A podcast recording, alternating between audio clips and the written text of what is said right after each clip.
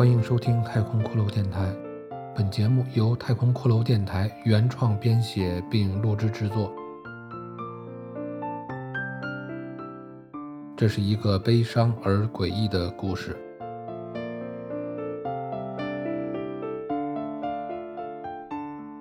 小城杀人夜，第五章。自从娜娜消失后，小李再也没有过别的女人。小李为了躲避工厂里纷乱的议论背后的指指点点，他辞职换了一个工作。这对于原先他在工厂里为塑料玩具狗画上眉眼的那个工作来说，新工作虽然工资稍低些，但好处在于他可以不与别人打交道。这是一个夜班工作。他要独自在本市最高大厦中的一个小房间内，从日落到日出，负责照看那个悬挂在大厦外的 LED 巨大屏幕。入夜后的城市逐渐地冷淡了下来，白天的忙碌与焦虑，随着落日中浩荡的归家人流。逐渐地变成疲倦的庆幸。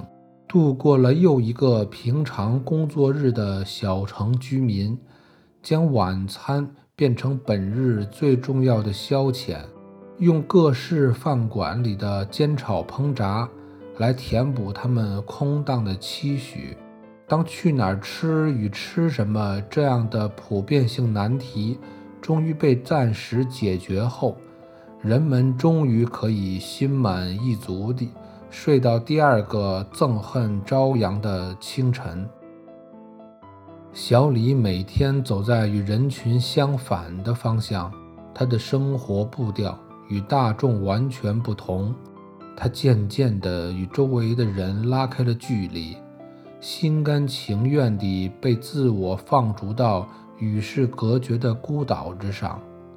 那间位于喧嚣广场上的房间，成为他的囚笼或庇护所。没人会去关心，没人会去记得。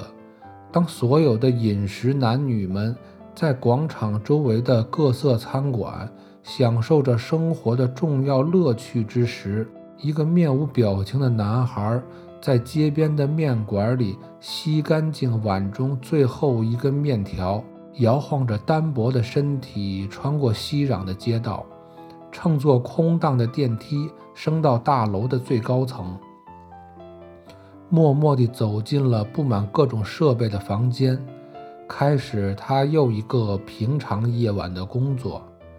他是无聊的，也是寂寞的。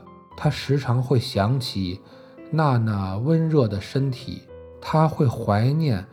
娜娜还存在的那些白天与黑夜，她在他的怀抱中无数次地释放着她体内源源不断涌出的青春生命冲动。每次高潮结束后的平静中，让他安详的想哭。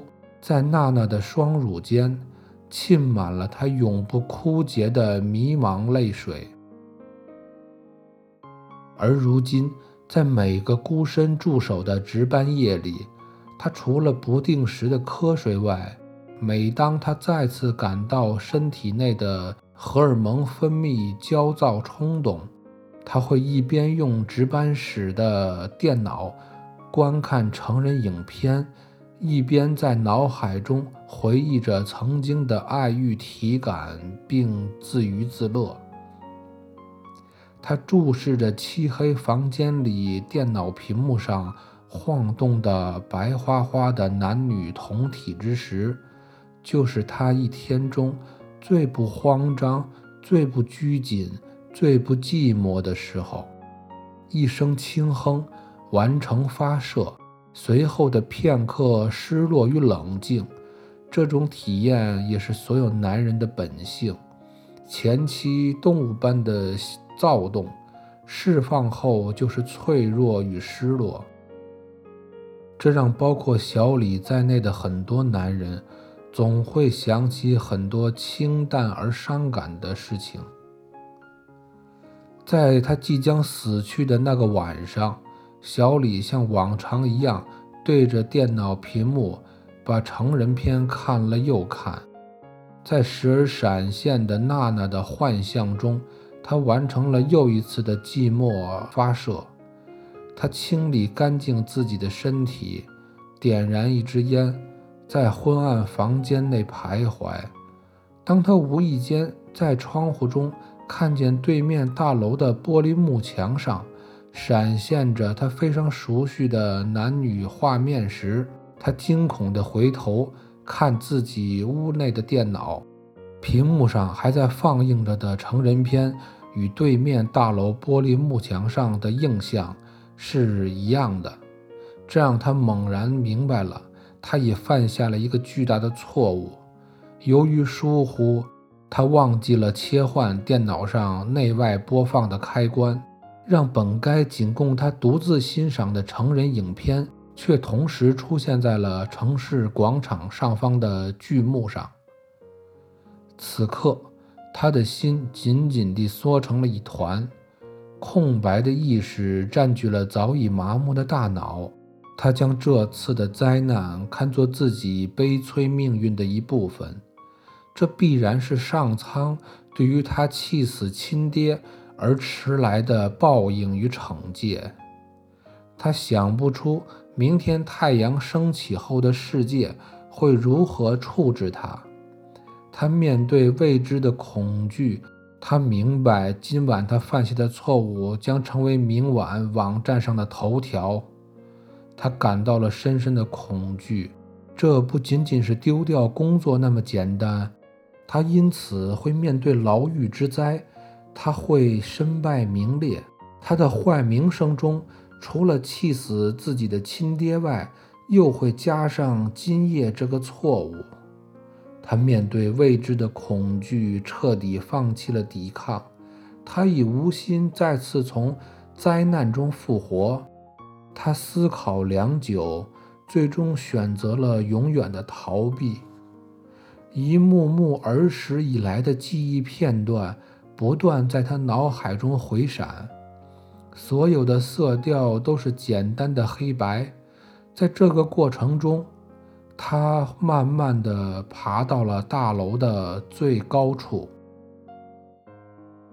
站在这座小城市的制高点，他望着这个终日沉浸在雾霭中的城市，眼前跳出了父亲浑浊发黄的眼珠，城市天际线上矗立着的成排的烟囱，妈妈干枯皴裂的手臂。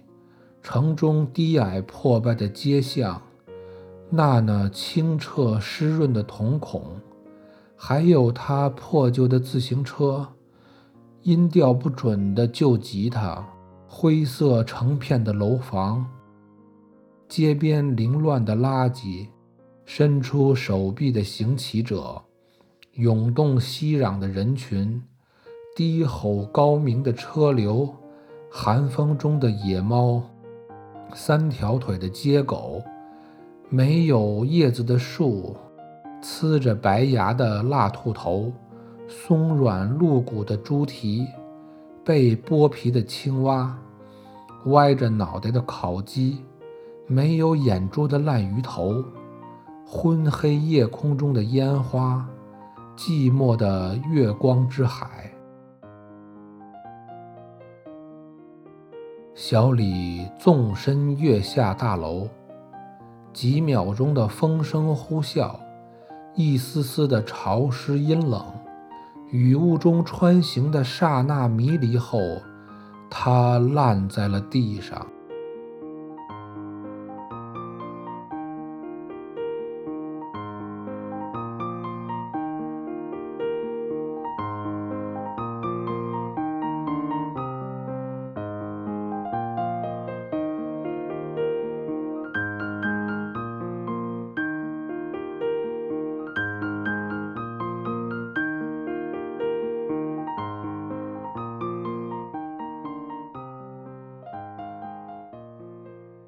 感谢收听太空骷髅电台。